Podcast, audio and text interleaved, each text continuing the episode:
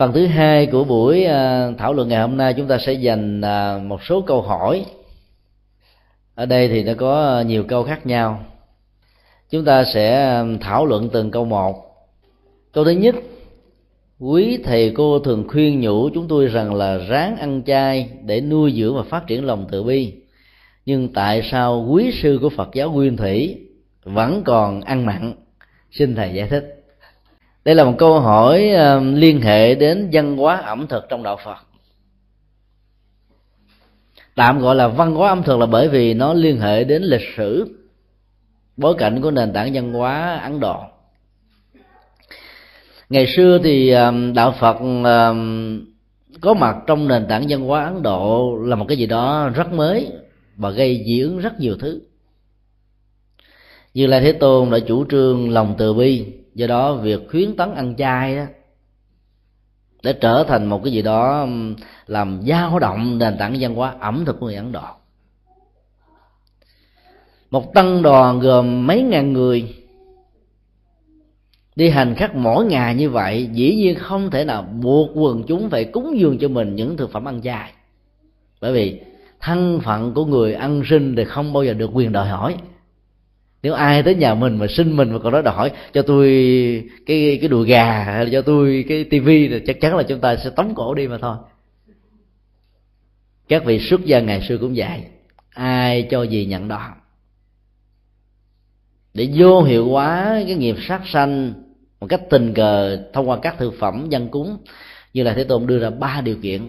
Đó là mình không nhìn thấy người tính tâm đó giết con vật để dân cúng cho mình ăn. Thì phẩm vật đó đó, mình có ăn hay không ăn thì nó cũng đã chết rồi. Cho nên nghiệp sát nó không được diễn ra giữa người cúng và người ăn. Cái thứ, điều kiện thứ hai là không nghe con vật đó bị giết để phục vụ cho mình mà cũng không nghe ai kể lại rằng là sáng nay tôi nghe gia đình đó bàn với nhau rằng là biết hòa thượng đi tới cho nên giết con chó này để cúng dường cho hòa thượng không có những cái bằng chứng đó gì hết đó. Tức là con vật đó được giết ngoài chợ, người này mua về rồi tình cờ nhà sư đi ngang, cho nên họ phát tâm đem ra cúng. Tức là không nghe gì đến cái sự kiện đó. Và cái thứ ba đó là hoàn toàn không có bất kỳ một điều hoài nghi nào liên hệ đến hai điều đó. Hoặc là những điều trực tiếp và gián tiếp đến cái chết và sự cúng dường. Ba tình huống đó tạo ra sự ăn mặn được gọi là thanh tịnh, tức là nghiệp sát sanh được giảm thiểu một cách tối đa. Cho nên những vị xuất gia của Phật giáo nếu có ăn mặn chẳng là ăn trên tình huống này.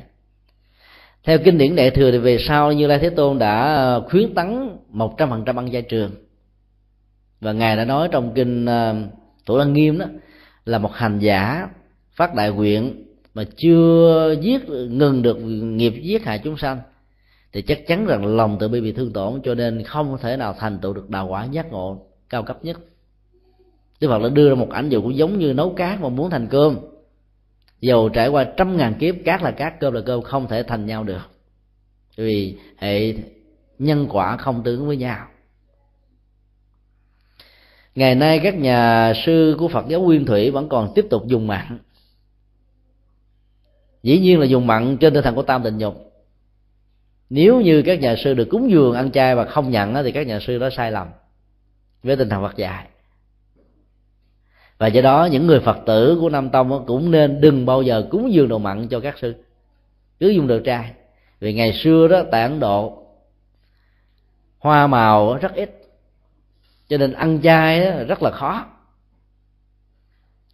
Mà cúng dường như vậy thì nó có thể ờ, tạo ra sự khó khăn. Còn bây giờ thực phẩm ăn chay rất nhiều do đó chúng ta nên cúng đồ chay để tạo ra một văn hóa chẳng những là ẩm thực mà còn phản ánh một phần của đời sống tâm linh. Chính vì thế mà ngày nay tại ấn độ đó, ai mà ăn mặn thì khó thể làm đạo được lắm. Phật giáo nam tông không phát triển được ở ấn độ là bởi vì các nhà sư còn ăn mặn. Trong khi đó, kỳ na giáo ăn chay trường.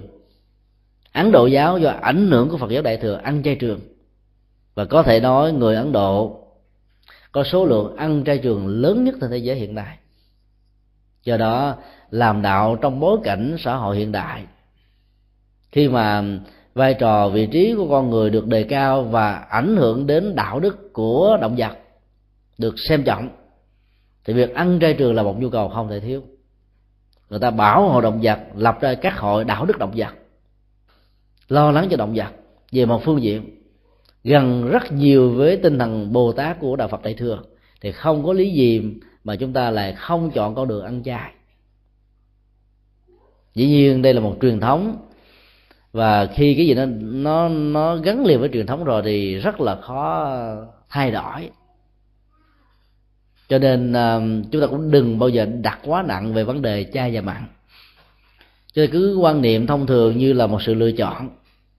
Phật giáo, Nam Tông thì dùng mặn còn Phật giáo, Bắc Tông thì dùng chay vấn đề quan trọng là thể hiện lòng từ bi trong cách thức ăn uống. Đừng à, vì lý do chay và mặn mà chúng ta phê bình lẫn nhau. Vì à, mỗi truyền thống có những cái giới hạn riêng của nó. Do đó là những người phật tử của bắc tông thì chúng ta nên ăn chay trường, vì lòng từ bi không thương tổn.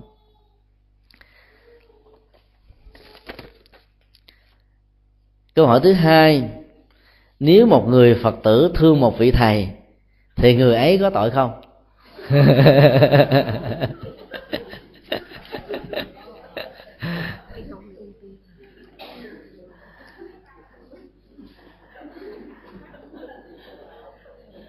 Ở ờ, truyền thống Phật cái đông Tông của Thái Lan, Lào và Campuchia một vị sư nào tu tập đức độ có văn bằng có học vị có vai trò trong giáo hội thì quý cô ngồi sắp hàng với nhau để chờ vị sư đó ra đời. Trong nền văn hóa của đạo phật ở ba nước này đó, tất cả những người nam phật tử phải ít nhất trong đời của mình có một lần đi tu. Nền tảng văn hóa này quan niệm rằng những người nam có đi tu á, sau này làm chồng, làm cha đó, biết cách giáo dục con cái, có tinh thần trách nhiệm không có ăn chơi. Và hạn chế một cách tối đa những việc vi phạm luật pháp xã hội. Cho nên uh, truyền thống đó đã tạo ra một phong cách mà vị nào tu đến cuối cuộc đời thì vai trò vị trí rất quan trọng và ảnh hưởng đến mình trung rất là lớn. Còn bằng không cứ ra đề không sao hết á. Các cô ngồi đó mà sắp hàng chờ đợi với nhau. cho nên trong bối cảnh văn hóa này thì không có gì là có tội. Bởi vì à, việc tu là sự lựa chọn. Con đường tâm linh đó đòi hỏi đến sự hy sinh. Vì mình chỉ có một thân phận mình thôi, cho nên mình không phải lo lắng cho cái thân phận còn lại với một nỗ lực của hai quả tim đi cùng một hướng. Do đó thời gian, công sức, mọi thứ mình đầu tư cho phật pháp, đầu tư cho cuộc đời còn nếu không làm được việc đó, thì người đó được quyền chọn lựa con đường trở về đời sống của thế nhân. Nền nhân hóa này cũng có những cái hay của đó là chắc xám tâm linh của nhà phật sẽ chảy ra vào dòng đời. Thay vì tất cả những người tu mà tu đến trọn cuộc đời đó, thì đều là người sư hết, thì như vậy là ngoài xã hội đó, có mấy người là người tốt. Cho nên hình ảnh nhà sư được hóa thân ra thành những người cư sĩ thì giàu họ làm chính trị, làm văn hóa, kinh tế, giáo dục, nghệ thuật, luôn luôn có dòng máu của đạo phật trong trọng có chất liệu tâm linh của phật giáo trong đó. Là có những yếu tố tinh thần rất là quan trọng trong đạo phật.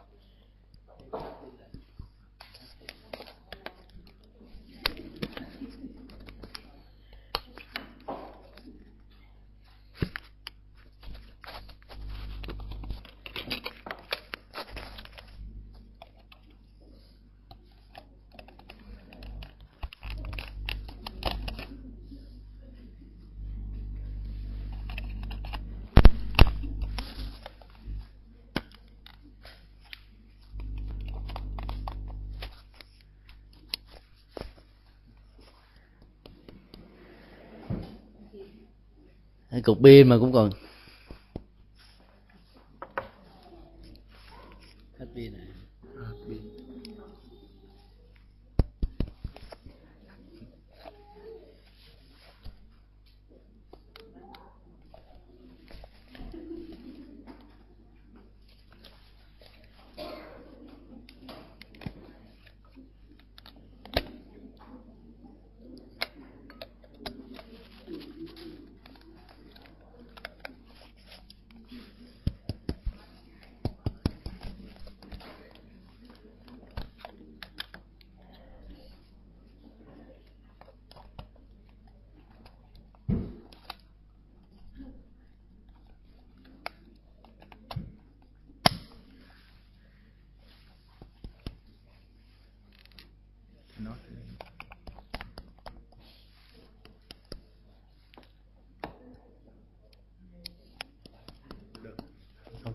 alo alo à, nghe nói đến việc mà thương vị thầy cái pin nó sợ quá, nó cúp luôn.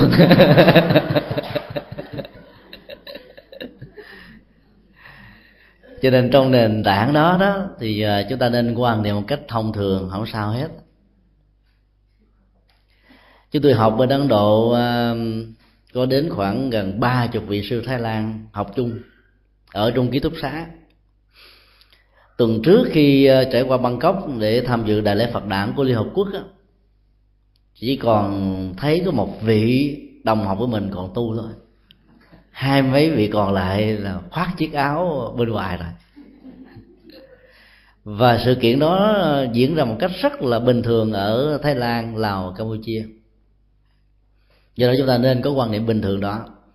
Và nhờ vậy mà các vị sư mà sau khi xuất tục đó họ vẫn tiếp tục làm công việc hoàng pháp dưới hình thức là một người cha dưới hình thức là một người chồng dưới hình thức là một người công dân dưới hình thức là một người lãnh đạo vân vân. Nó cũng có những cái hay của nó. Còn ở việt nam đó, khi một vị sư mà ra đời quần chúng phật tử có một quan niệm hơi tiêu cực. Ông này ông ăn chơi dữ lắm cho nên ông ra đời. Cho nên ra đời rồi cái chất xám đạo phật đào tạo cho mấy mươi năm nó trở thành không có vai trò gì để đóng góp. Họ không dám bén mảng đến ngôi chùa, đến với những mặc cảm, khó chịu lắm. Cho nên à, quần chúng phật tử việt nam nên thay đổi cái nhìn. Dĩ nhiên là việc việc thương vị sư đó, trong nền tảng tâm linh của nhà phật là không nên. Còn nó có tội không nó tùy trường hợp. Nếu vị sư đó tôn được thì thương vị sư đó thì tốt thôi. Còn nếu vị sư đó làm được phật sự đóng góp nhiều cho cuộc đời, thì tương vị sư đó thì uổng cho cuộc đời. Vấn đề nằm ở chỗ đó, chúng ta phải có sự lựa chọn. Sự kiện ra đi xuất gia của thái tử tất đạt đa đó, thường có cách lý giải truyền thống rằng là ngài trốn vào nửa đêm. Các bản văn ờ, phật giáo thường mô tả là ngài đã có những cái rai sức nội tại ba lần, vào bên trong nhìn thấy vợ rồi vẫy tay chào lần cuối ra đi, nhưng đi không không đành lòng, quay lại lần thứ hai. Nhìn vợ và đứa con thơ, là thấy bức xúc vô cùng, khổ đau vô cùng, nhưng tình thương của toàn thế giới, lòng từ bi đối với cuộc đời, lớn hơn cho ngày quay ra, nhưng rồi lại quay lại lần thứ ba. Cuối cùng ngài đặt ra một tiêu chí là một á, là chúng ta trở thành trưởng linh thánh vương, như là tiên tri hai là trở thành một bậc đại giác ngộ. Nhưng tiếng nói lương tri của ngài, khuyên ngài là hãy trở thành bậc đại giác ngộ. Cái lý giải đó cũng là một cái gì đó rất hay. Chúng ta cũng được quyền tạo ra một cách lý giải mới. Đó là sự ra đi của ngài đó là có sự sắp đặt. Đạo diễn của cuộc ra đi này không ai khác hơn là gia du đà la một người vợ hiền lương đạo đức nhân từ và nhạy cảm như gia không thể nào không biết được những dự tính của người chồng của mình. Hai người sắp xếp, phải ra đi vào ban đêm. Vì lính canh thành ngủ quên hết. Dĩ nhiên là trong cuộc đạo diễn này có những điều gia du là la nói cho tất đạt đa biết, nhưng mà có nhiều điều bà biết một mình mà thôi. Sắp xếp xong rồi đó bà giả vờ ngủ. Chỉ lúc đó bà mở mắt ra mà khóc. Ồng lên một cái là chắc chắn là không có tắc đặt đa nào ra đi nổi trơn. Đó là sự sắp xếp. Dĩ nhiên gia du là la thương tắc đặt đa vô cùng. Cái tình thương đó được kinh điển nam tông mô tả đó. Không phải mới đời này mà nhiều đời kiếp về quá khứ rồi. Kiếp nào hai bên cũng là vợ chồng của nhau trong bất kỳ sự thành công nào của tất đạt đa, đều có một bàn tay của gia du đà la dù là nội tướng hay là về phương diện xã hội. Do đó, chúng ta phải tin rằng là quy luật nhân quả được diễn ra nhiều đề giữa hai nhân vật này đó. Đã làm cho chúng ta phải tin một điều là sự ra đi của tất đạt đa không phải là chạy trốn, mà là sắp xếp. Có trốn rằng là trốn vua tịnh phạn. Trốn gian sang xả tắc để làm một việc lớn hơn và kết quả của nó là câu trả lời. Gia du la la đã hỗ trợ cho tất đạt đa được thành công. Cũng là một tình thương, nhưng trong đó có sự hy sinh. Nhờ sự hy sinh đó mà thái tử tất đạt đa đã trở thành đức phật thích ca. Chúng ta thử liên tưởng đến một sự kiện hai sau khi như lai thế tôn trở về để thăm vua tịnh phạn. Gia du đà la rất mừng nhưng bà không ra đón tiếp và người ta rất biết là khi còn là vợ chồng của nhau, gia du la là một người rất tình cảm. Bà ở nguyên trong phòng, như lai thế tôn đã đi đến để thăm. Ngài cũng biết chắc rất rõ là bà sẽ hòa lên mà khóc. Ngài dặn với tất cả những đồ đệ đi theo là đừng ngăn cản gia du đà la bất cứ cái việc gì. Gia du đà la đã ôm chân đức phật mà khóc khóc nức nở. Nhưng sau đó là giao lào la cho ngài để ngài tặng lại cả một gia tài. Gia tài đó không phải là sự kế thừa dương quỷ quốc gia, mà là kế thừa gia tài tâm linh, trở thành một người đi tu. Những tình tiết đó cho phép chúng ta ghi nhận một sự kiện là sự sắp xếp của gia du đà la là có cơ sở. Cho nên tình thương đó đã nhượng lại cho cuộc đời, cho chúng sinh. Và nhờ sự hy sinh đó mà ánh đạo vàng của đạo Phật có mặt với chúng ta ngày hôm nay. Cho nên, nếu như chúng ta thấy được điều đó, thì những người phật tử nào thương quý thầy, hãy cúng dường lại quý thầy cho Phật pháp. Thì phước báo vô cùng. Vấn đề tội và phước đó nằm ở cái nhìn đó đó. Ở đây chúng ta không nói tội mà chúng ta nói phước. Cho nên ai muốn có phước thì cứ cúng dường.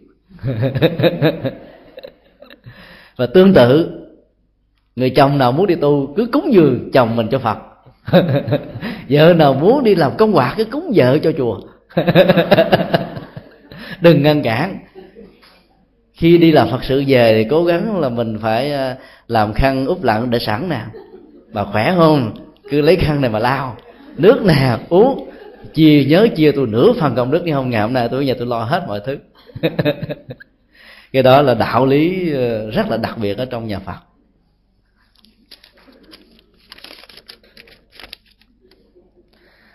Một câu hỏi khác. Thưa thầy, trong ờ, mấy tháng gần đây, tại ờ, hải ngoại, các gia đình phật tử đang muốn hoạt động độc lập và tách rời ra khỏi giáo hội các gia đình phật tử muốn có sự um, liên kết với um, ngành ngang và dọc của giáo hội nhưng lại muốn tách rời và hoạt động riêng. Thì theo quan điểm của thầy việc đó có nên hay không? Đây là một câu hỏi um, rất hay. Nó đặt ra trong một bối cảnh mà sinh hoạt hiện tại đó ở trong một bài nước đang liên hệ liên hệ đến nó gia đình phật tử là một bộ phận rất quan trọng của giáo hội phật giáo việt nam thống nhất. Và nếu đứng từ góc độ phật học đó, thì các hoạt động của gia đình phật tử cần phải gắn liền với sự hướng dẫn của đời sống sinh hoạt tinh thần của những vị xuất gia. Vì đã mang hình ảnh của một gia đình phật tử, chúng ta tôn thờ không chỉ có phật và pháp, mà chúng ta tôn thờ luôn tăng bảo ở tại nước việt nam có một số uh, gia đình phật tử đó hoạt động uh, độc lập. Họ chỉ mượn ngôi chùa để sinh hoạt thôi. Dĩ nhiên các hoạt động của họ là về phật về pháp sinh hoạt giới trẻ với ca múa sướng hát với những cái chất liệu phật pháp thu hút giới trẻ rất nhiều. Trong khi đó các hoạt động truyền thống của phật giáo tụng niệm bái sám thời khóa tu học đó, phần lớn là thích ứng với những người có tuổi đã trải qua những bước thăng trầm vinh nhục trong cuộc đời rồi. Và nó có một phần gì đó làm cho giới trẻ có cảm giác hơi xa lạ.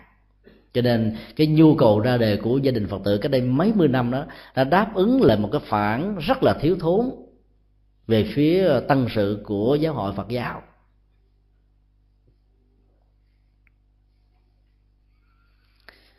Các gia đình phật tử thường mời quý thầy làm cố vấn giáo hạnh. Có nghĩa là hướng dẫn cho đời sống tinh thần về phương diện cố vấn thôi. Có nghĩa là không có trực tiếp, lâu lâu thỉnh mời quý thầy tới giảng một buổi thuyết pháp, một thầy kinh. Còn các hoạt động thực tế đó thì do các huynh trưởng hướng dẫn. Dĩ nhiên nó có những lý do để tạo ra cái khuynh hướng đó. Các huynh trưởng có thể ờ, cho rằng quý thầy bận đi rộn như phật sự. Do đó việc hướng dẫn phật pháp cho những đoàn viên đó để họ phụ trách bớt đi một phần gánh nặng cho những vị xuất gia. Nhưng chúng ta phải biết rằng là những vị xuất gia đó càng bận rộn về phật sự thuyết pháp nhiều chừng nào thì hạnh phúc lớn chừng đó. Để cho các thầy ở không á, thì các thầy rất rất là buồn bởi vì ở trong chùa thường có câu thiệu cà sa vị trước hiềm đa sự dĩ trước cà sa sự cánh đa. Có nhiều người trước khi đi tu á, vì sợ sự bận rộn và cuộc đời bon chen và xã hội cho nên muốn giảm thiểu để tìm một thời gian tịnh tu nên muốn trở thành người tu. Sợ công việc quá cho nên muốn trở thành người tu. Nhưng khi trở thành người tu rồi đó thì công việc nó sẽ nhiều hơn người tại gia gấp 10 lần, 20 lần, 30 lần. Chúng ta làm việc hành chánh 8 giờ một ngày là hết rồi. Các nhà sư có tinh thần trách nhiệm cao đó làm việc có thể 12 ngày, 12 giờ, 13 giờ một ngày. Làm hoài, làm mãi thôi. Ngoài việc làm giờ, ngoài giờ làm việc còn bây giờ tu tập nó tính luôn cả thời gian có thể 16 giờ một ngày Thì là cái hạnh phúc của người xuất gia là đóng góp và phục vụ làm càng nhiều càng tốt do đó việc giảng kinh thuyết pháp đó, liên hệ đến chức năng tâm linh của vị sư. Và nếu như chúng ta tạo cơ hội cho vị sư có thể làm cái việc đó cho những người đoàn viên của gia đình phật tử thì chúng tôi tin chắc rằng là cái giá trị và ảnh hưởng của nó sẽ rất là lớn. Theo thống kê của um, các ngôi chùa tại Việt Nam trong vòng um, 20 năm qua cho biết một kết quả là nhiều gia đình phật tử đã phải ngưng hoạt động các vị trụ trì đưa ra một sự lý giải như thế này là vì à, các sinh hoạt gia đình phật tử diễn ra trong một ngôi chùa nhưng lại không gắn bó với sinh hoạt của ngôi chùa đó lắm. Chẳng hạn như đến cái ngày sám hối nếu trùng với ngày chủ nhật hay là những thời thuyết pháp mà trùng với cái sinh hoạt gia đình phật tử thì các đoàn viên sẽ không có cơ hội vô nghe giảng kinh thuyết pháp. Họ có chương trình sinh hoạt tu học riêng và do đó vị sư trụ trì cảm thấy rất là xa lạ với sinh hoạt gia đình phật tử. Nhiều thầy đã rút lui, không ủng hộ gia đình phật tử nữa. Số lượng gia đình phật tử tại nước việt nam ngày càng giảm giảm một cách đáng kể. Họ đã thay thế cái hoạt động của gia đình phật tử bằng những cái đạo tràng tu tập. Có một số thì lấy mô hình đạo tràng tu tập của đài loan thông qua những hình ảnh sinh hoạt rất là hấp dẫn cho giới trẻ của hòa thượng tinh văn chẳng hạn họ thay thế những cái hoạt động um, bắt quan trai vốn đặt nặng về tu tập. Thực tập cho một vị xuất gia thành những hoạt động thích ứng cho từng lứa tuổi. Trong đó cũng có ca trong đó cũng có múa hát và trong đó cũng có những sinh hoạt đố vui học giáo lý ngồi thiền thực tập thư pháp và đi um, cắm trại ở một số nơi nữa rồi một số thì dẫn tới các cái trung tâm từ thiện để làm công việc lợi ích cho cuộc đời.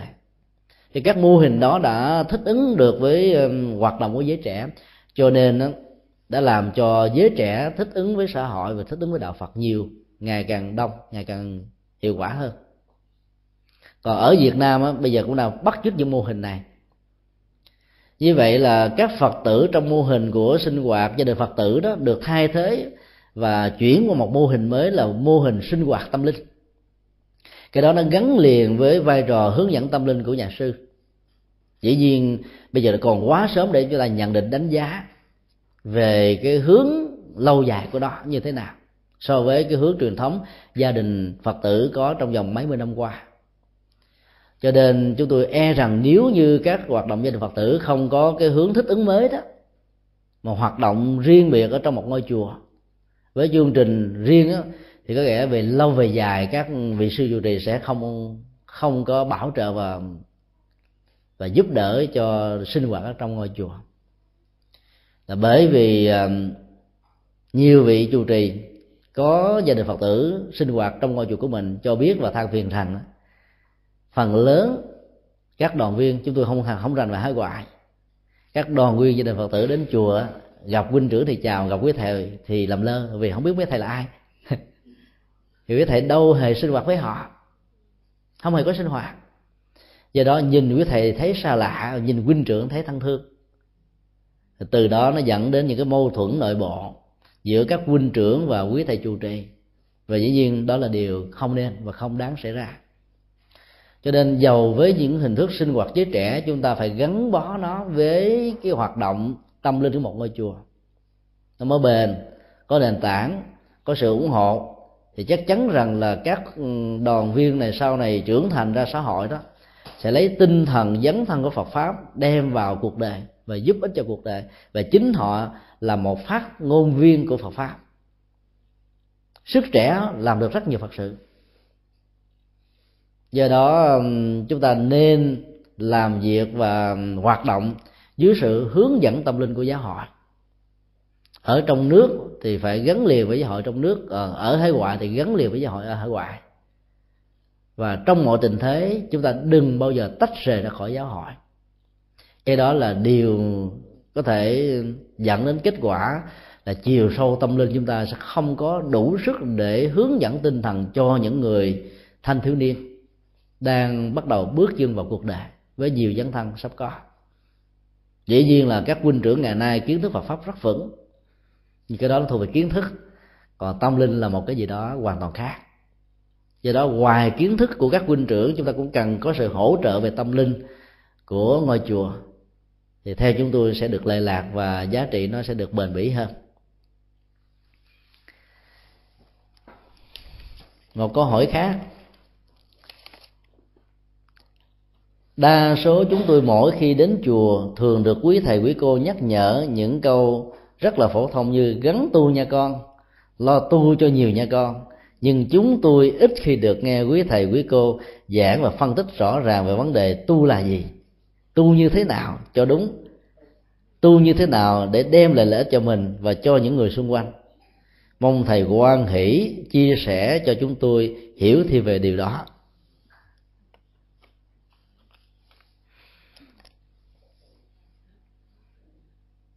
Việc tu như thế nào để được lệ lạc đó, liên hệ đến tâm môn pháp phái, thì gắn liền với các pháp môn hành trì của từng ngôi chùa. Như bản chất của các pháp môn đó, phải mang lại giá trị lệ lạc cho con người. Do đó, khi chúng ta đến chùa, thông qua các thời khóa tụng, niệm bái sám, niệm phật, kinh hành chúng ta phải biết rằng đó là những hoạt động của cái tu mặc dầu có rất nhiều ngôi chùa, các vị chủ trụ trì không có thời gian giải thích, hoặc là cố tình không giải thích để chúng ta hiểu được, cái chuyện tu phải được cảm nhận bằng những sinh hoạt hàng ngày. Cái đó là một lời thuyết pháp, mà thuyết pháp bằng hành động cụ thể. Nó đòi hỏi đến chiều sâu nhận thức của chúng ta thì chúng ta mới cảm nhận ra.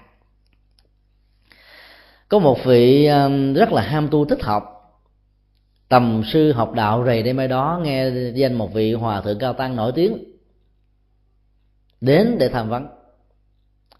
Rồi tạo mọi điều kiện để được làm thị giả của vị hòa thượng này với một niềm hy vọng rằng đó, với vai trò là thị giả, học được rất nhiều thứ.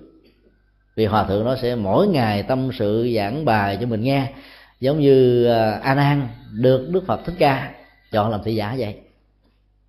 Hoàn toàn thất vọng vị tầm sư học đạo đó, ba năm trời, hầu hạ thầy cơm nước, lo lắng, chăm sóc mà không hề thấy thầy mình mở miệng một câu nào để dạy mình về đạo lý. Chán nản và thất vọng vô cùng, lên từ giả thầy mà ra đi. Bà thầy, con nghe đến thầy con rất thần tượng, nhưng thần tượng ngày hôm nay của con bị sụp đổ hoàn toàn. Xin thầy cho con xuống núi. Di Hòa Thượng nở một nụ cười rất hoan hỷ. Việc con xuống núi thì thầy không có can. Nhưng thầy muốn nói cho con mỗi điều, Một điều quan trọng thôi. Khi con đem cơm đến cho thầy, Con tặng cho thầy Thầy gật đầu một cái cảm ơn. Khi con cầm cái quạt quạt thầy đó, Thì thầy là ngồi đó để cho con quạt. Tất cả mọi điều làm của con, thầy đều hiểu, Đều cảm nhận và bày tỏ một lòng biết ơn rất là nhẹ nhàng. Và nhờ đó, con đã thấy được cái chất liệu của tĩnh tại của nhà Phật mà không cần phải nói qua ngôn ngữ. Đó không phải là những bài học mà thầy đã giáo dục cho con hay sao? Mỗi ngày, bốn thời thầy đều đi tụng niệm bái sám mọi việc làm giao tới phật tử, thầy đều nói trước bà con. Tất cả những đó đều là những bài học vô giá. Nếu còn có cái nhìn thì chắc chắn rằng là không có gì trở nên vô ích cả. Cho nên bây giờ con có thể xuống núi được rồi đó. Dĩ nhiên ai cũng muốn mình trở thành quan trọng. Ai cũng muốn mình được vị thầy quan tâm. Phải nói ngay đích danh của mình kêu mình lên trước mặt mọi người mình cảm thấy mình à, hứng thú vô cùng. Còn bữa nào mà tới chùa mà thầy không thèm ngó tới không thèm để ý tới buồn lắm ngày sau rủ cả các phật tử đi chỗ khác luôn. Cái thái độ tâm lý muốn được quan tâm đó, nó là một hình thái của bản ngã. Do đó chúng ta đến chùa chúng ta nghe quý thầy nói là hãy tu. Tu ờ, hãy tu một cách là miên mật tu tinh tấn. Nhưng mà không nghe mấy thầy nói là tu như thế nào, bởi vì pháp môn tu vô lượng. Chúng ta có thể tu thông qua cách ăn cơm trong im lặng. Những cái ngày thọ bắt quan trai tại ngôi chùa pháp hoa mà chúng tôi đã có dự cách đây ba năm ăn cơm trong im lặng. Khi nào mà nghe cái tiếng ồn của đũa và muỗng gấp đồ ăn á vang lên nhiều quá thì chúng tôi nhớ là hòa thượng viện chủ tại đây gõ một cái tiếng gõ keng một cái. Cái đó là tu. Thì khi tiếng tiếng chuông nó ngăn vang lên cái là tất cả tiếng khua của đũa, muỗng và đũa sẽ lắng dịu xuống liền lúc đó ngài đó có nói là mời quý phật tử hãy giữ im lặng. Không có. Nói như vậy thì đâu còn gì là cái sự sâu thẳm của sự tu tập. Chỉ cần có một hiệu lệnh nho nhỏ thôi là chúng ta biết mà không ai có cảm giác rằng là mình bị nhắc nhở mình bị uh, hòa thượng rầy hòa thượng la cho nên ai cũng cố gắng nhiếp tâm ăn làm sao gấp làm sao dù lớn tuổi có tay hơi run run nhưng mà phải huấn luyện võ công cao cường để cho tiếng khu đũa không có. Đó là tu đó là bài pháp. Sau khi ăn cơm xong rồi đó thì quý thầy cầm một tách trà rót vào cái chén. Bình thường cái chén của mình ăn xong rồi mình bỏ qua một bên lấy ly nước khác uống. Bây giờ vào chùa ăn cơm đó, thì lấy cái chén nước đó lấy cái chén cơm làm cái chén nước thức ăn cặn nằm đầy trong chén mà bỏ bỏ vì ly trà cho uống làm sao hấp dẫn được? Đó là tu đó. Tức là tu làm sao để cho chúng ta mất đi cái thói quen của sự thưởng thức và hưởng thụ. Ngon và dở. Và ở đây nó chỉ còn có là sự biết ơn, công sức lao động của những người nông phu nghèo khó để dâng cho chúng ta chén cơm và bát nước. Mặc dù chúng ta bỏ tiền và sức lao động của chúng ta ra, nhưng chúng ta phải biết ơn cho nên, tinh thần nhà Phật dạy chúng ta không bỏ đi bất cứ một cái gì. Uống sạch sành xanh không còn một cái, thậm chí là một hạt cám cũng không còn. Nữa đó là tu biết ơn những cái nho nhỏ trong chùa, nếu để ý là chúng ta đều có cơ hội để tu hết. Do đó đừng sợ là mình không biết cái gì để tu. Cứ mỗi lần đến giờ giảng lên nghe thuyết pháp là chúng ta đang có cơ hội để thực tập tu. Lên thời kinh đó, nghe ba tiếng cản á đừng có nghĩ rằng bây giờ đến giờ phận sự phải đi lên lên như vậy cái đầu óc nó nặng nề lắm. Tụng xong một thời kinh sao thấy đó trời nó mỏi mệt quá nó quể quại quá. Ờ, vừa xong cái tự quy phật cái cảm thấy nhẹ nhõm vô cùng. Nếu ai không có những tâm niệm đó thì người đó đang tu đó quý thầy đang hướng dẫn chúng ta tu mà tu vô lề, không cần phải nói bằng ngôn ngữ. Cứ quan sát lẫn nhau. Thấy người kia im lặng, mình im lặng. Thấy người kia đi thiền hành nhẹ nhàng đánh thơi, mình đi thiền hành đánh thơi. Đó là những bài pháp. Và phần lớn là những bài thuyết pháp của quý thầy đã thuộc về cái dạng này là nhiều. Cho nên kể từ đây thì cố gắng vào chùa quan sát. Và quan sát là tu.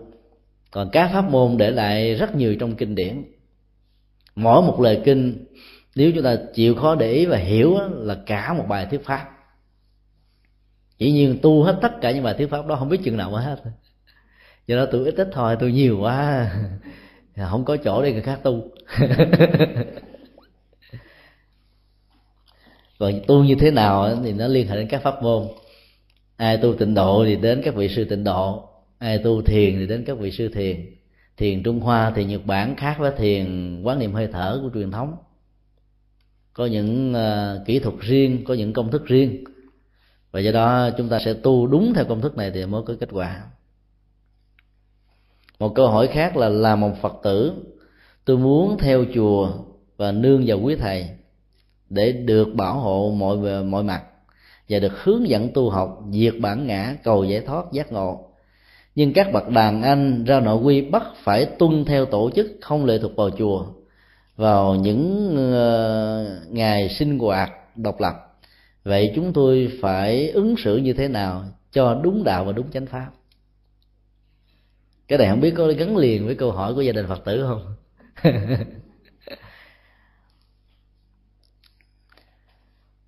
Chúng ta đến chùa nương vào quý thầy là một việc tốt hàng ngày các hòa thượng đều ờ, đọc ờ, tự quy tăng.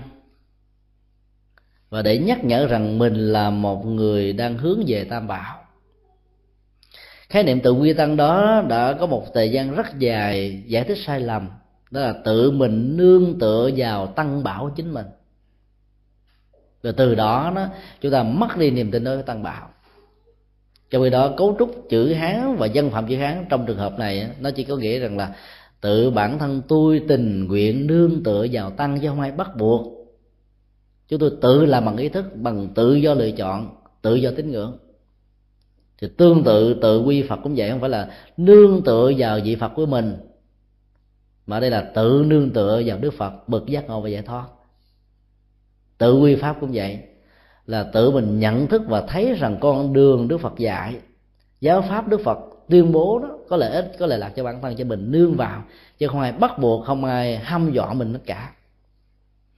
Khi chúng ta đứng trước mặt đức phật chúng ta đọc cái bài tự quy phật mà nghĩ rằng là tôi nương tự với phật của bản thân tôi thì cái hành động đó là một hành động hoàn toàn ngã mạn. Không có ý nghĩa gì hết á. Mình lại phật mà mình nói lại chơi cho vui thôi. Tôi, tôi, tôi lại ông phật trong tôi đứng trước vị thầy xá chào nó tôi tự quy đang tôi nương cái đức tánh hòa hợp có sẵn trong bản thân tôi thì hoàn toàn phản tác dụng.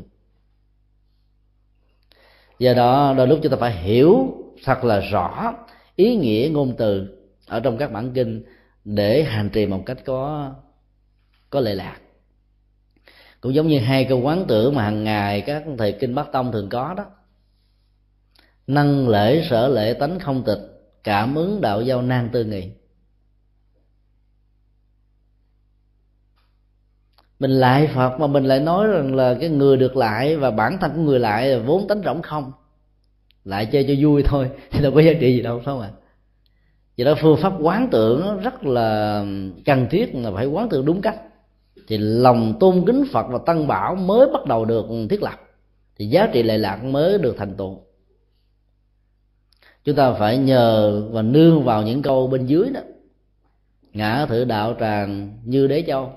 Thập phương chư phật ảnh hiện trung. Ngã thân ảnh hiện chư phật tiền. Đầu diện tiếp tục quy vận lại. Câu chót này nói lên thái độ tôn kính của chúng ta đối với phật, pháp và tăng. Quỳ một xuống với tất cả lòng chí thành để tôn kính. Nhưng trong sự tôn kính đó lại có thêm phương pháp quán tượng chúng ta quán tưởng hình ảnh của một đức phật giống như là hình ảnh của vô số đức phật. Hình ảnh đó gợi lên thông qua một ảnh dụ như là một mạng lưới ở trên cõi trời. Mỗi một mắt lưới đó nó có một viên châu. Khi một hình ảnh nào được tương phản một viên châu này thì tất cả viên châu kia đều thâu nhận từ một trở thành mười, từ mười trở thành ngàn ngàn trở thành vô số không đếm được. Chúng ta có thể làm điều đó bằng cách là trong một phòng chúng ta để bốn tấm gương bốn tấm gương này đối lập với nhau. Thì một ảnh vật nào đó được nêu ra ở trong phòng này sẽ tạo thành vô số hình ảnh từ cấp số dòng đến cấp số nhân. Cái phương pháp quán niệm đó làm cho chúng ta trong một hành động lễ lại đó thì được lại vô số vô biên các đức phật. Trong một lòng tôn kính đó, thì phước báo được gia tăng gấp bội. Đó là chúng ta tu tập dùng toán học để nâng cao lòng tôn kính để bày tỏ sự kính ngưỡng chế thầy của chúng ta. Cho nên trong trường hợp mà tự quy tăng chúng ta cũng phải làm theo cách thế tương tự. Do đó nếu như có ai đó mà khuyên chúng ta làm thi vào chùa đừng theo quý thầy mà theo những gì không thuộc về quý thầy thì chúng ta đừng nên đi theo. Dĩ nhiên chúng ta phải nương vào thầy chân chánh. Thì cái quế quy tâm bảo ở phần tăng bảo đó, nó gồm có hai phần quy tăng bất quy y. Thầy tà bản xấu. Thầy tà chúng ta không theo. Bạn xấu chúng ta xa tránh để không ảnh hưởng đời sống hạnh phúc của chúng ta. Và nếu như chúng ta xác định rất rõ, các vị xuất gia là những người nương tựa tinh thần cho chúng ta về phương diện đạo đức và tâm linh, thì trong mọi tình huống chúng ta nên theo còn sinh hoạt nào đó, ngoài những hoạt động tâm linh và tinh thần như mấy chùa ờ, có phong cảnh bột đó đó, thì dĩ nhiên là chúng ta bỏ cái quý giá nhất để chúng ta đi theo những cái bình thường nhất. Mà ai đó sinh hoạt trong chùa mà lại muốn cho quần chúng tách rời khỏi ngôi chùa, thì cách thức đặt vấn đề và con đường đó đã sai lầm ngay căn bản của nó. Chúng ta nên điều chỉnh lại. Chúng tôi nghĩ chứ có lẽ là điều này nó không xảy ra đâu à, nếu có xảy ra thì đừng để cho nó xảy ra nữa như là điều chỉnh lại cho tốt.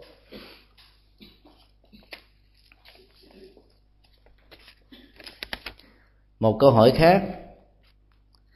Gia đình phật tử là tổ chức giáo dục các em thanh thiếu đồng niên thành người phật tử chân chánh để phục vụ đạo pháp sau này.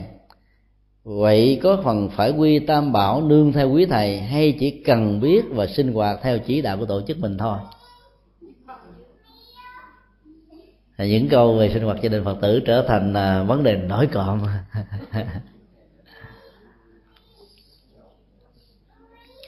có lẽ là chúng ta vẫn còn biết một hình thái à, của đạo phật trong vòng mấy chục năm ba tại miền nam việt nam, đó là đạo phật hòa hảo. Đạo phật hòa hảo cũng là một chi nhánh của phật giáo, nhưng à, cách thức của họ có mặt trong cuộc đời qua góc độ của sự dấn thân về xã hội và chính trị. Những phật tử của phật giáo hòa hảo tu tập rất là chân thành, nhất là vấn đề ăn chay và làm công đức từ thiện. Họ ăn mặc như là những người tu, rất giản dị, mộc mạc, mặc áo bào ba, màu lam, màu xám, không hề trang sức, dấn thân hết mình. Nhưng nó có một cái gì đó mà chúng tôi cho rằng nó không được ổn, và chính vì thế mà phật giáo chánh thống là không muốn thừa nhận phật giáo hòa hảo như là một chi nhánh của mình là bởi vì phật giáo hòa hảo đã loại bỏ vai trò của tăng bảo. Họ chỉ thừa nhận đức phật và chánh pháp của ngài. Còn những vị xuất gia thì họ không bận tâm.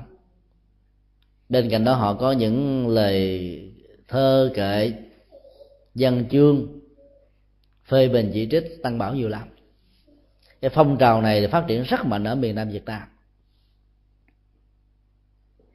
Và những người theo phật giáo hòa hảo lại thường có khuynh hướng mỗi lần gặp quý thầy lại thách đố. Vào cuộc tranh luận hơn và thua về giáo lý.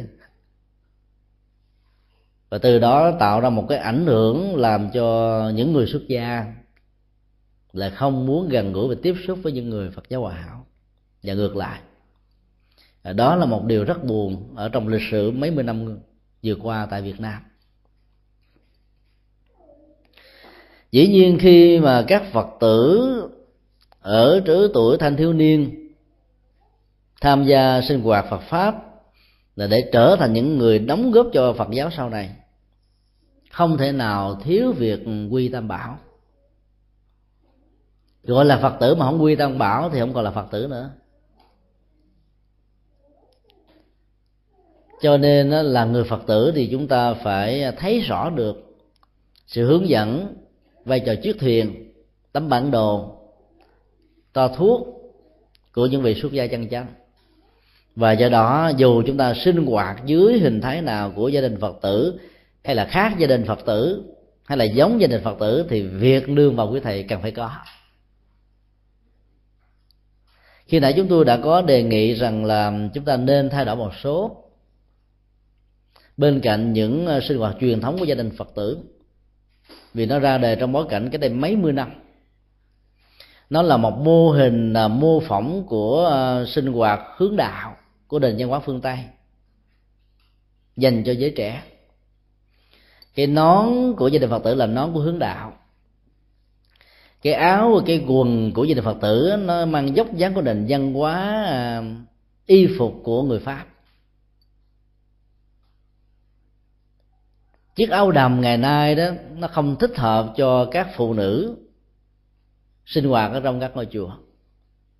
Chiếc quần đùi cũng không còn thích hợp vì nền văn hóa của châu á và đặc biệt là văn hóa đạo phật đó quý trọng sự kính đáo và đề cao giá trị của sự kính đáo vì nơi tôn thờ tâm linh đó, nó cần thiết những hoạt động tương tự diễn ra. Các tờ báo ở Việt Nam đã lên tiếng nặng lời phê bình chỉ trích các vị uh, du lịch Tây Ba Lô họ dùng một cái từ không có lịch sử chút nào.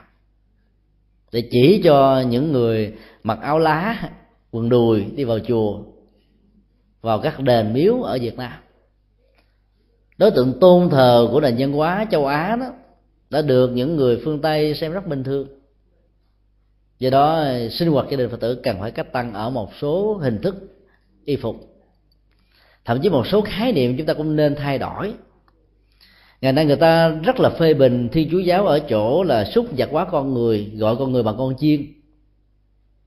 Thì trong sinh hoạt gia đình phật tử, thỉnh thoảng vẫn còn gọi cái tuổi thiếu nhi đó đồng ấu đó, là tuổi anh vũ.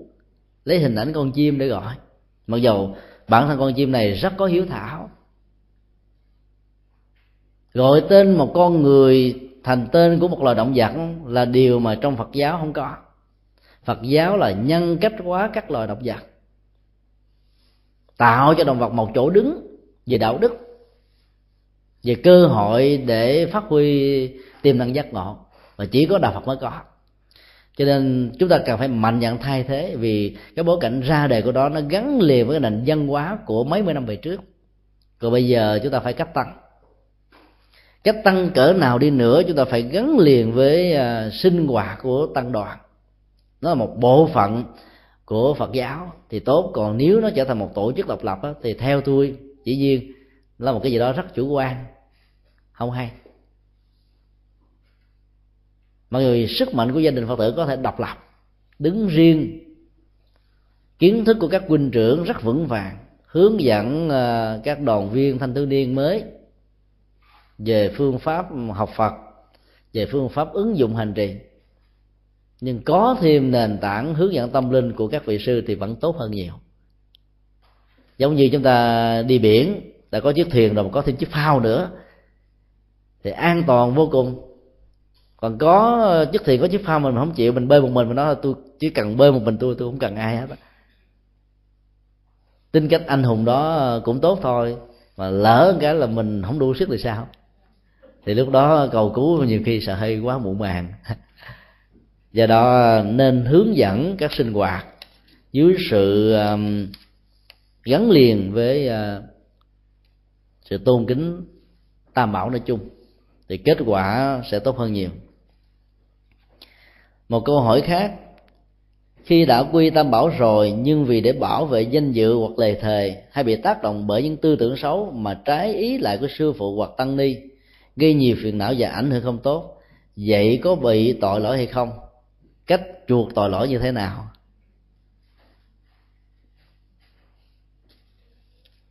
Câu hỏi này à, nói đến một điều là cái khuynh hướng thói quen của bản thân trước và sau khi quy tâm bảo bản chất và khuynh hướng của thói quen đó có chiều kích đó, là đi ngược lại với những gì được vị thầy vị sư cô hướng dẫn mình sau khi mình chính thức trở thành một phật tử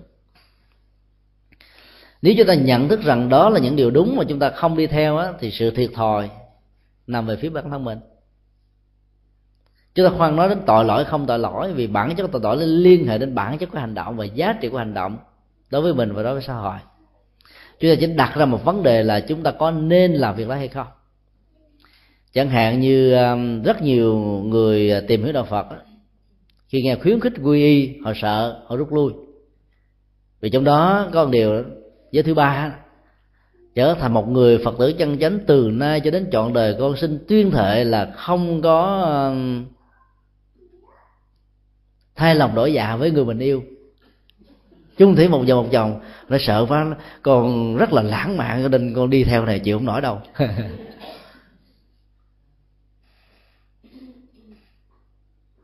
Rồi họ lý luận tiếp là thà con không theo con vi phạm con không có tội và theo phật rồi, phát nguyện rồi mà là không được là tội lỗi lớn lắm. Bản chất của tội lỗi nó liên hệ đến nhân quả. Nó không liên hệ gì đến lời phát nguyện, không phát nguyện của chúng ta. Dù chúng ta không phát nguyện, chúng ta làm, chúng ta vẫn bị tội. Không phải là phật tử mà đi ăn cắp người ta người ta vẫn bắt bỏ tù. Còn là phật tử mà ăn cắp người ta, đâu phải vì điều đó mà ta phạt tội tù gấp hai, gấp ba. Cũng giống như nhau thôi. Luật pháp bình đẳng, mọi thứ bình đẳng cho nên chúng ta đừng sợ là khi tuyên thệ theo phật rồi đó có những cái làm được tội sẽ nặng hơn trong kinh na tiên tỳ kheo đó, một câu hỏi tương tự được đặt ra và ngài na tiên đó đã trả lời cho vị vua di đăng đà rằng người biết mà phạm tội sẽ có cơ hội thoát khỏi tội nhiều hơn là những người không biết mà phạm chúng ta thường nói như thế này là ai biết mà phạm tội thì người đó đáng trách phải không ạ à? Nhưng mà cơ hội để mà thoát ra khỏi tội đó, nó sẽ nằm nhiều ở người biết hơn.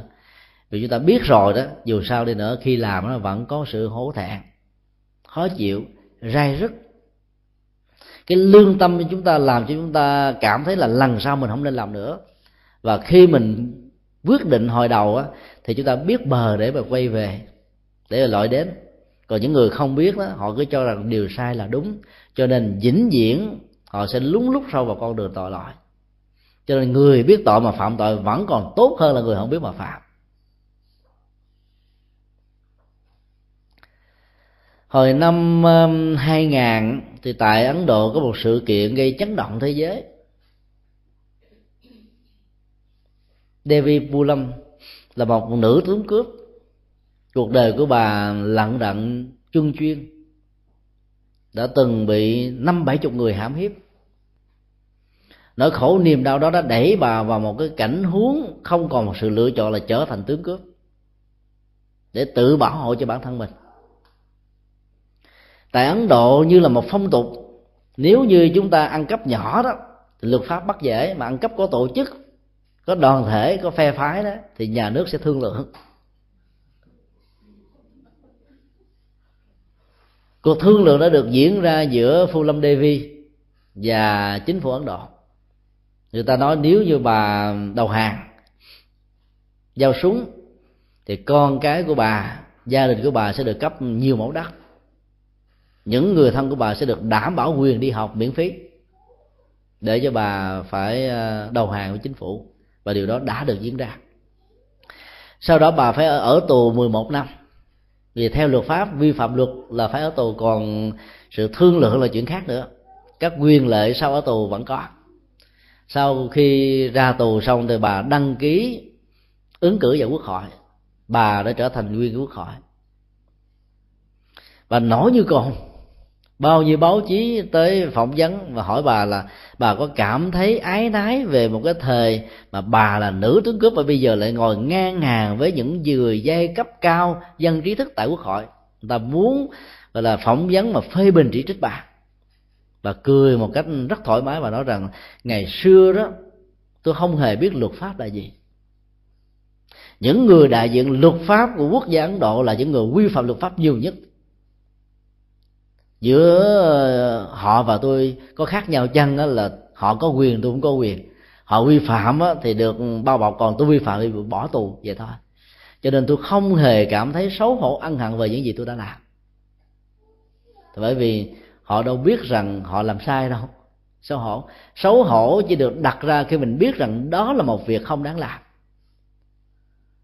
Giá trị của tội lỗi nhiều hay ít là nằm ở chỗ biết và không biết cho nên là chúng ta thấy là những người không biết thì khó có đường để quay về. Nhưng mà sau này bà đã biết. Nhưng mà sau đó thì bà lại bị người ta ám sát. Cho nên sự kiện đó đã nổi tiếng khắp thế giới.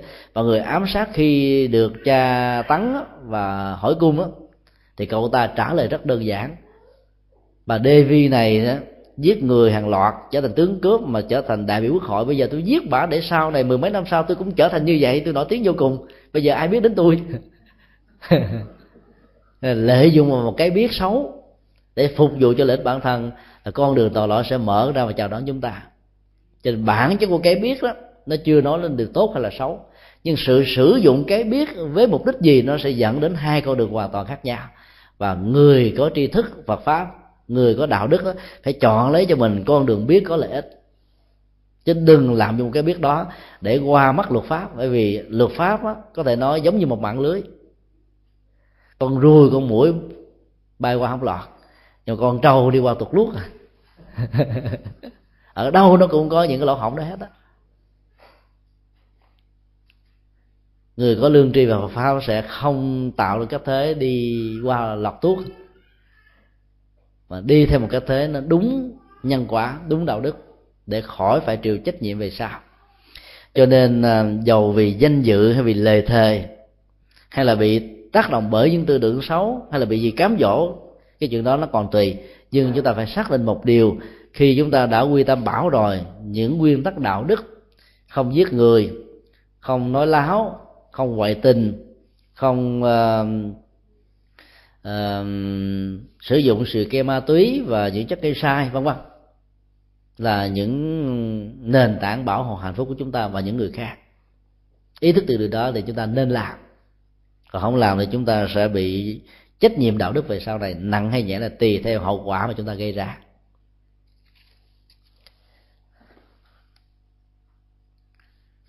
Còn nhiều câu hỏi quá, không biết là quý vị ngồi ngồi nổi không? Nói hả? Giờ tiếp tục ha.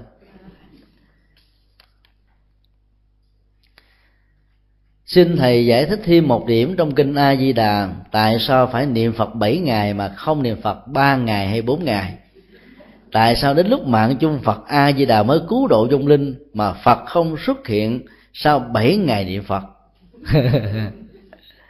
Đây là một câu hỏi rất thực tế. Liên hệ đến pháp môn và sự hành trì à, niệm danh hiệu của đức phật a di đà khái niệm con số 7 trong dân học Phật giáo nói chung là một khái niệm biểu tượng cho số nhiều. Đừng tưởng đó là số thật. Niệm Phật mà chỉ có 7 ngày mà được bản sanh thì dễ quá chừng. Bao nhiêu cái Phật thất đã diễn ra? Có người nào giảng sanh đâu, còn sống đâu? Không có đâu. Ở đây ngài muốn nói là chúng ta niệm niệm một cách là liên tục không gián đoạn. Với lòng thành kính để tạo ra trạng thái nhất tâm và trong trạng thái nhất tâm đó đó, mọi cảnh giới tâm thức sai lầm, tiêu cực, ích kỷ, bản ngã, lòng tham, lòng sân, lòng si sẽ có cơ hội được chuyển hóa đến tận gốc rễ của nó. Cái mấu chốt chính yếu của phương pháp niệm phật là nằm ở chỗ này, chứ không phải là việc quảng sanh tây phương. Khi chúng ta đã chuyển hóa hết tất cả những bợn nhơ của tâm lý, âm tính rồi đó lúc đó chúng ta có muốn sanh tây phương, không sanh tây phương nó không còn là vấn đề nữa. Để đến lúc đó chúng tôi tin chắc rằng là các vị sẽ không bao giờ muốn sanh về tây phương nữa. Khi lòng mình đã được thanh thản, hạnh phúc đã được có mặt trong tâm rồi, lúc đó chúng ta sẽ phát nguyện ở lại cõi ta bà này. Sở dĩ bây giờ chúng ta muốn sanh tây phương là chúng ta nghĩ rằng là ở tây phương đó, sự an lạc nó cực đỉnh. Giá trị an vui hạnh phúc nó gấp nhiều lần so với bây giờ là vì ở bây giờ chúng ta chưa có được an lạc. Đức phật nói là cứ niệm phật bảy ngày đó là con số tự nhiên số nhiều tức là phải miên mặt không gián độ đến độ tâm chúng ta đã được lắng và yên tĩnh đó, thì cơ hội vãng sanh tây phương sẽ được diễn ra. Ngày nói cơ hội thôi. Ở đó chúng ta phải mở hoạt đơn nói thêm một điểm là bên cạnh đoạn văn này ngài còn nói thêm một câu liên hệ đến ba điều kiện để được vãng sanh. Bất dĩ thiểu thỉ thiện căn, phước đức nhân duyên đắc sanh bỉ quốc. Chúng ta chỉ nhớ cái đoạn này mà đoạn sau quan trọng hơn, chúng ta quên, mà quên rất khôn. Ngài nói là không phải nhân duyên ít, căn lành ít, phước báo ít mà được sanh về tây phương cực độ, cực lạc. Phải làm phước báo phước báo thật là nhiều kìa phải tạo nhân duyên tốt nhân duyên tốt thật là sâu xa cả. Phải gieo căn lành là căn lành phải là cung cực thì mới có thể được vãng sinh. Có nghĩa là cái hộ chiếu đó ngài cấp cho chúng ta rất là dễ nhưng mà visa để nhập cảnh là phải qua ba ông thần này. Cho nên đó, chỉ có niệm phật nhất tâm không mà thiếu ba ông thần này thì chắc chắn rằng nhân viên cấp visa cho chúng ta sẽ bác đơn cho chúng ta thôi mà giả sử nhân viên đó có fan với chúng ta chút xíu cho chúng ta đi qua bên bển thì qua tới nơi cũng bị trả về thôi. Lúc đó chúng ta sẽ cho một cái được tặng một cái vé gọi là hồi hương ta bà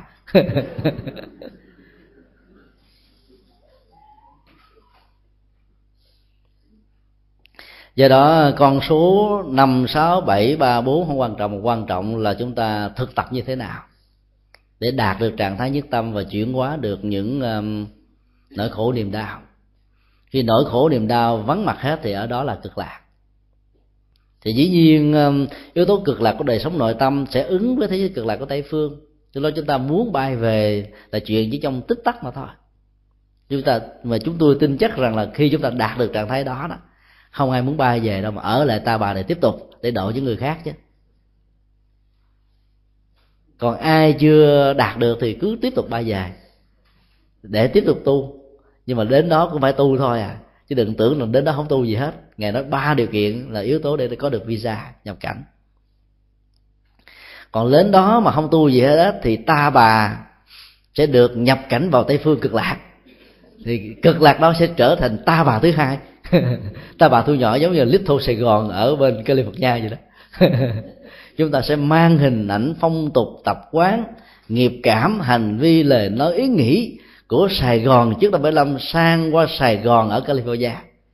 Chúng ta sẽ mang hình ảnh nghiệp cảm của ta bà về bên tây phương cực lạc để tạo ra một ta bà ở tây phương. Thì lúc đó đức phật phải chạy trốn thôi. Do đó phải tu nhiều lắm thì mới được giảng sanh. Một vấn đề khác đặt ra là phải tại sao đến lúc mặn chung đức phật mới cứu độ vong linh mà không xuất hiện bảy ngày sau khi niệm phật? Câu hỏi, đòi hỏi một câu trả lời rất đơn giản. Liệu sau khi niệm phật, quý vị có muốn chết hay không? Nếu như mình muốn tiếp tục sống, thì đức phật đâu xuất hiện làm chi? Phải tiếp tục sống để được ăn vui. Chứ niệm phật xong bảy ngày mà ngày rước bắn tiêu thì chắc chắn không ai niệm phật nữa cho nên là trong lúc mà chúng ta muốn vãng sanh đó, nó là lúc mà chúng ta phải đối diện với hai thế giới, ta bà và tịnh độ, chọn và bỏ, đây và kia. Do đó, người đã đầu tư bao nhiêu năm, bao nhiêu công sức để vãng sanh tây phương, chắc chắn rằng sẽ không bao giờ muốn ở lại ta bà. Và do đó khi mà qua đề đó thì chúng ta với lòng nguyện lực, với những hạt giống của sự tu tập thì chúng ta mới được sanh về. Còn lúc mà còn sống á, tới lúc chúng ta chưa đủ hết những năng lực này, thì chúng ta đâu có thể giảng sanh được, phải không? Mà có nếu muốn giảng sanh thì chắc chắn rằng chúng tôi tin rằng là không ai muốn giảng sanh quá sớm. Ở tại cõi ta ba này sống vài chục năm rồi, về kia cũng chưa có muộn. như vậy là chúng ta yêu ta bà nhiều hơn là yêu thế giới cực lạc.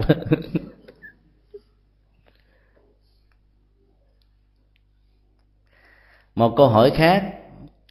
Phần chỉ mạc vô minh trong đời hiện tại là gì? Và căn bản vô minh của đời quá khứ là gì? Đây là những câu hỏi liên hệ đến uh, kiến thức phật học. Và mỗi trường phái phật giáo là có cách lý giải khác nhau chỉ mạc là cái gốc ngọn, còn căn bản là nền tảng.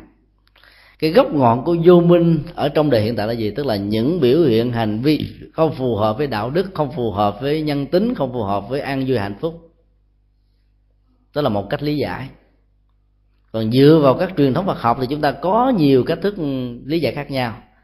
Để có một lời lý giải chi tiết đó thì quý vị quan hỷ mở cái từ điển Phật học ra.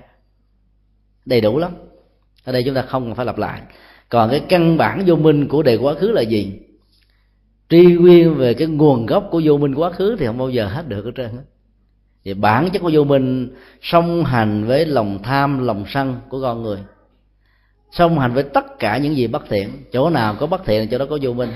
Chỗ nào có vô minh thì chỗ đó tạo ra bất thiện. Và cái này nó chập chập, trùng trùng với nhau, tạo ra nỗi khổ niềm đau không cùng tạm. Cái chi mạc vô minh hay là cái căn bản vô minh không quan trọng mà quan trọng là chúng ta nhận và và ứng xử nó như thế nào. Các trường phải Phật học lý giải khác nhau. Ở đây điểm chung nhất đó là làm thế nào để cho cái vô minh đó không còn vô minh nữa. Hình ảnh mà đức như lai thế tôn dùng ở trong kinh điển đó, đó là đem ánh sáng vào trong bóng tối bóng tối tượng trưng vô minh ánh sáng tượng trưng trí tuệ. Hai cái này có thể song hành với nhau giống như cái phòng cái phòng điện ảnh đó, tối và sáng cùng có mặt. Dùng những sáu thuật thôi là tối và sáng có mặt.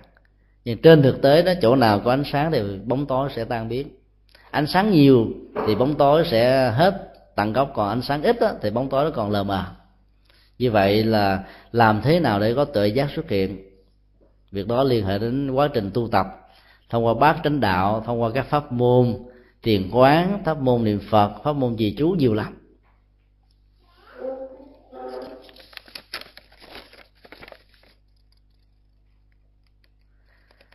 Thưa thầy, thấy những điều chướng tai gai mắt không nhịn được thì phải làm sao?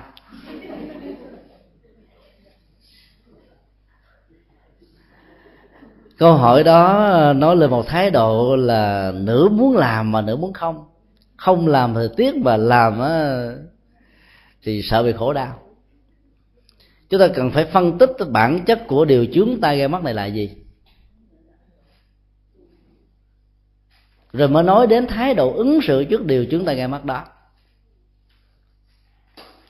Ví dụ như um, một người nào đó um, ta nói rằng, những người phật tử là những người không có trách nhiệm chi đối với um, cộng đồng và xã hội. Rõ ràng đây là một điều chứng tài tức là lời nói và lời tuyên bố đó không có sự thật. Lúc đó nếu như chúng ta áp dụng phương pháp nhẫn nhục cứ im lặng giống như không nghe là cố gắng không nghe, nhét lô bông gòn vô để không nghe. Thì rõ ràng sự thiệt thòi đó không phải về phía chúng ta, mà về phía những người bị ảnh hưởng từ lời tuyên bố này. Lúc đó chúng ta cần phải ứng xử, giải thích, trình bày, chia sẻ. Còn người ta có chấp nhận hay không là chuyện của họ. Bổn phận của mình phải trình bày những gì mình hiểu biết về phật pháp, để cho những người khác không bị ngộ nhận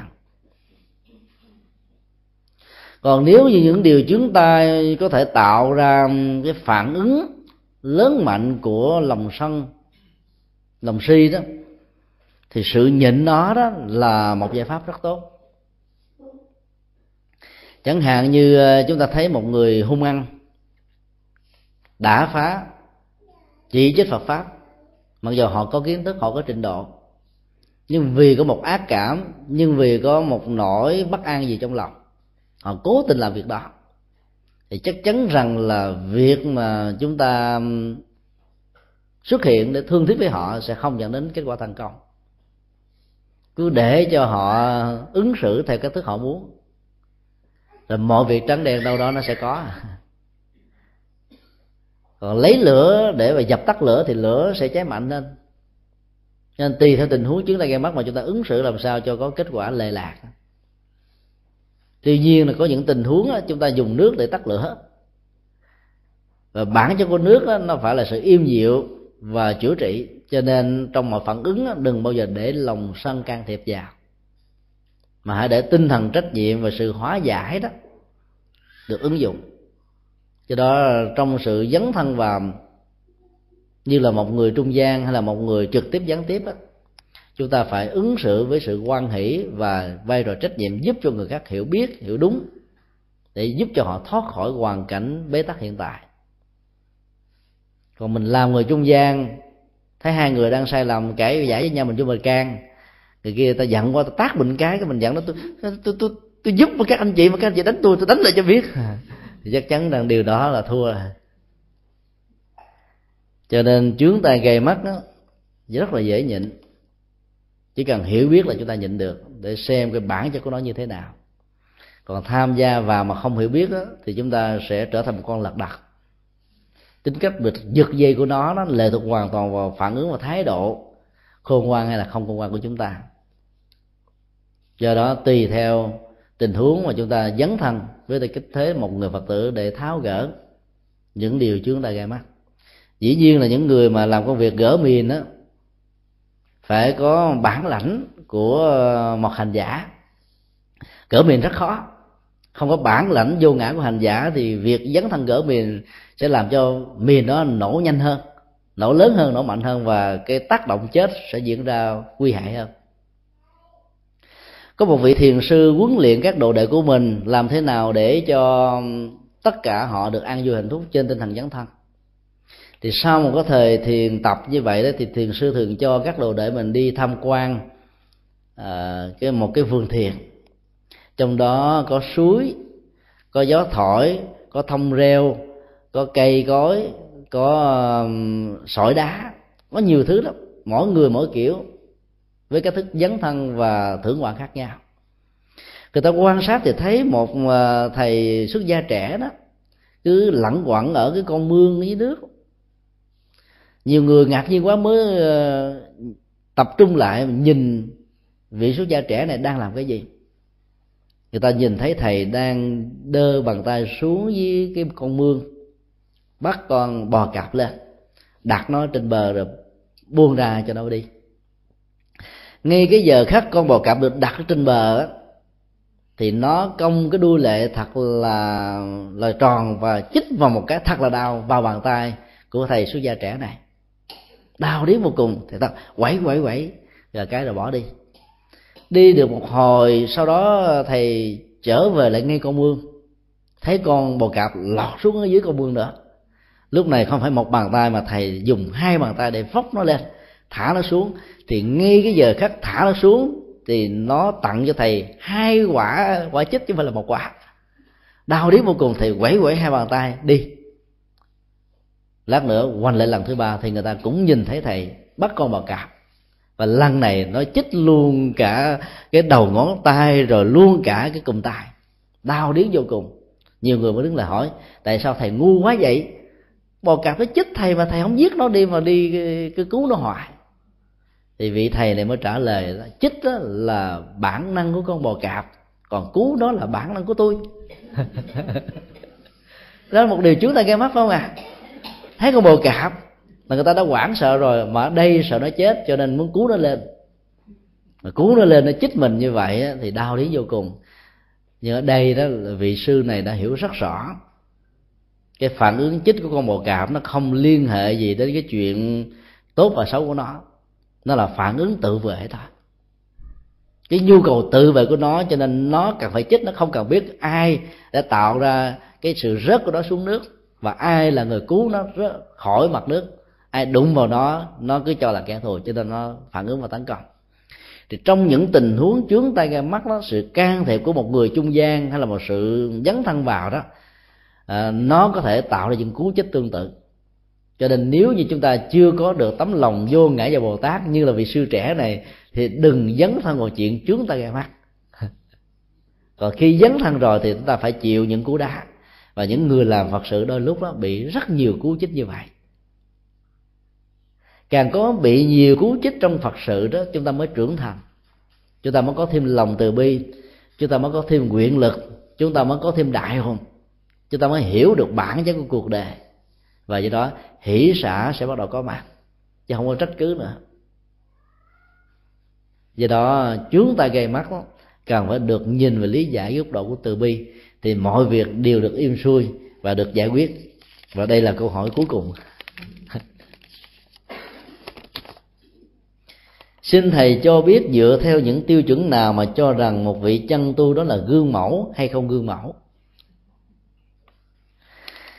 Đây là một câu hỏi phản ánh về bản chất tu tập của những người xuất gia. Câu hỏi này đã được à, những người cư sĩ thời đại đức phật hỏi chính đức phật và đức phật đã trả lời rất hay. Sự gương mẫu và không gương mẫu không được phản ánh thông qua ngoại hình và cách thức biểu đạt đời sống hàng ngày mà người đó có. Đức phật xác định như vậy. Ngài nói đó là bình thường đó, thông qua sự giao tế xã hội. Một người không nghiêm túc có thể trở thành một người rất nghiêm túc trước quần chúng. Bởi vì ý thức về sự phê phán của cộng đồng làm cho người đó trở nên nghiêm túc còn sự nghiêm túc của bản thân hay không đó nó thuộc về đời sống tĩnh tại. Cho nên trước nhất là chúng ta phải quan sát à, một vị xuất gia từ cách biểu đạt bên ngoài. Nếu mà có được biểu đạt bên ngoài một cách nghiêm túc như là tướng đi thông dong tự tại nhẹ nhàng thảnh thơi lời nói việc làm cách suy nghĩ cách giải quyết vấn đề đó rất là an lạc thì chúng ta biết rằng là ở trong con người đó tỏ ra một chất liệu gì đó của sự tu tập. Và cái đó chúng ta gọi là sự gương mẫu. Nhưng sau lưng của sự tu tập đó là gì? Đó là một câu hỏi rất lớn. Chúng ta có thể trở thành một người rất đàng hoàng trước một ngàn người.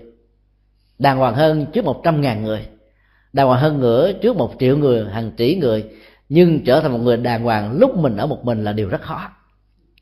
Cái đó là gương mẫu. Cái đó là chuẩn mực cho nên đức phật nói nó có một bí kíp để chúng ta xác định, tức là chúng ta theo dõi người đó lúc người đó ở một mình. Nhưng mà đừng làm gián điệp. Chúng ta có thể quan sát giống như cách thức ngài quan sát một vị sa môn trước khi ngài đi tu. Sau khi quan sát ba cảnh tượng già bệnh và chết nỗi thất vọng về thân phận của kiếp người đã dâng trào khóc dòng cảm xúc và nhận thức của đức như lai thế tôn. Nhưng sau đó, nhìn thấy cảnh tượng của một vị xuất gia dầu không quen biết dầu không biết là tu theo trường phái nào, nhưng từng bước chân đi nhẹ nhàng, an lạc tĩnh đại thảnh thơi không hề đóng phim, cũng không hề làm dáng làm kiểu, rất nhẹ nhàng. Thoát khỏi mọi ý thức và cách dòm ngó đánh giá của mọi người xung quanh chất liệu đó tỏ ra và ngài nhìn thấy được đây là cái biểu đạt của một người được an lạc và thảnh thơi. Đó là niềm hy vọng đầu tiên và quyết định ngài đạt được sự giác ngộ. Vì bên cạnh của nỗi khổ niềm đau, chắc chắn rằng có một cái gì đó nó vượt lên trên đó là giác ngộ và hạnh phúc. Do đó, chúng ta có thể nhìn thấy cách biểu đạt thông thường hàng ngày. Chúng tôi có thể một ngày tụng kinh sáu thời vào những cái khóa tu tập. Khi có quý phật tử rất là đông. Nhưng mà sau khi quý phật tử về hết một ngày sáu thời đó thì cái đó là gương mẫu đó. Cho nên đó, tính gương mẫu nằm ở chỗ là sự lập đi lập đại hoàn toàn thoát ra khỏi cái ánh mắt và sự nhận thức đánh giá của mọi người.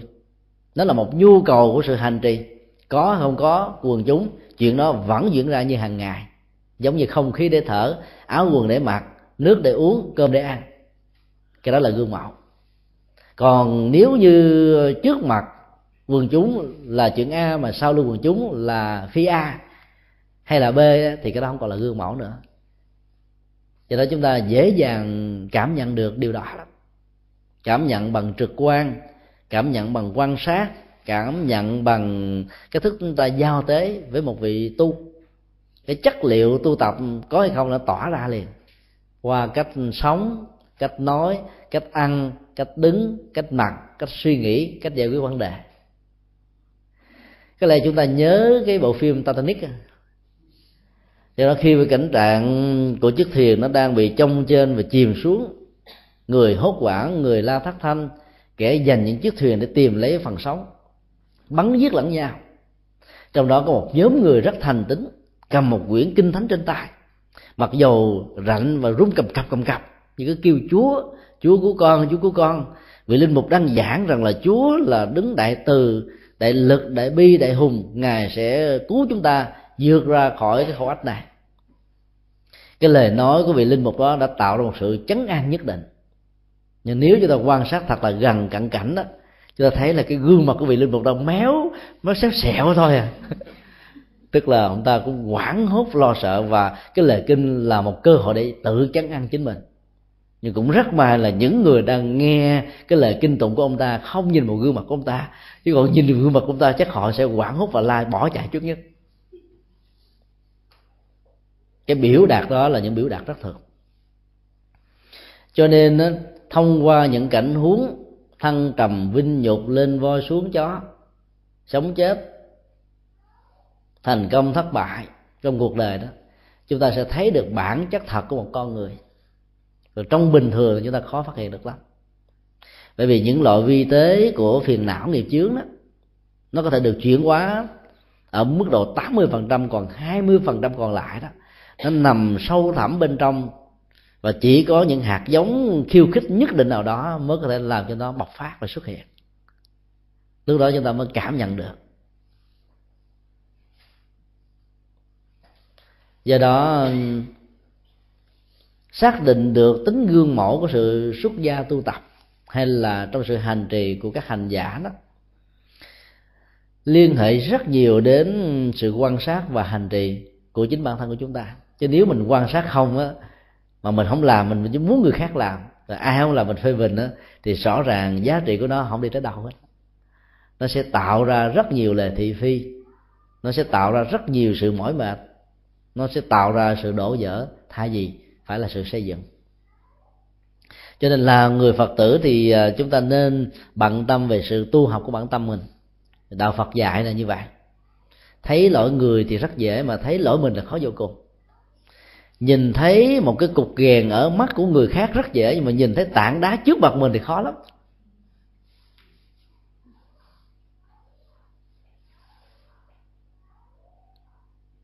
Trong toàn bộ triết lý của nhà phật đó, dạy chúng ta là hãy tự nhìn lõi để tìm ra sự gương mẫu của bản thân. Còn nếu như chúng ta nhìn mà thấy cái đó nó không có hợp nhãn không hài lòng thì không cần phải bên bên chỉ trích. Lúc đó chúng ta ứng xử như lục tổ quan đã dạy chấp tay sinh quan hỷ. Khi phát hiện ra cái duyên giữa mình và một vị thầy nào đó không hợp đừng bao giờ phê bình, đừng bao giờ chỉ trích. Chấp tay sinh quan hỷ, đường ai lấy đi? Đường thầy thầy đi, đường con con đi.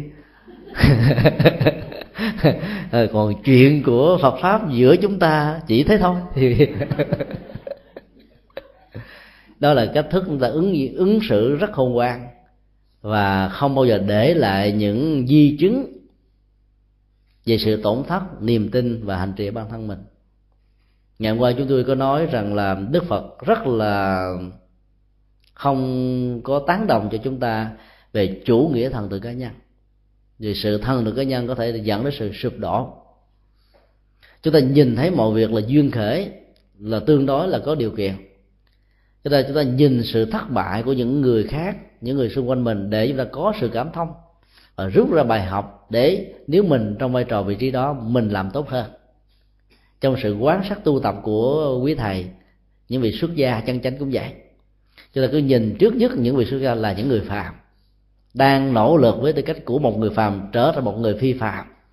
Cho nên có khi thành công rất giỏi về lĩnh vực a, nhưng vẫn có thể không thành công ở lĩnh vực b. Đó là thuộc tính của người phạm nhìn như vậy thì chúng ta rất dễ dàng có cảm thông và hỗ trợ cho sự tu tập ở các trường hạ ở Việt Nam á, nhập hạ khác ở Úc Châu vì xứ lạnh và mỗi thầy một chùa. Mùa ăn cư nó trở thành là mùa kiết đông và thường diễn ra là 10 ngày hoặc là 14 ngày còn ở Việt Nam là đúng 3, 3 tháng. Dĩ nhiên trong suốt mùa tu á, cực nhọc dữ lắm. Sáu thời một ngày ngoài sáu thời ra còn là phật sự rồi còn phải học phật pháp nữa cho nên thỉnh thoảng vẫn có một số vị nhập hạ ngủ gục ngủ thôi. Các phật tử thì tham dự tùng hạ đó, dĩ nhiên là sẽ không nặng nhọc như là những người hành giả ăn cư.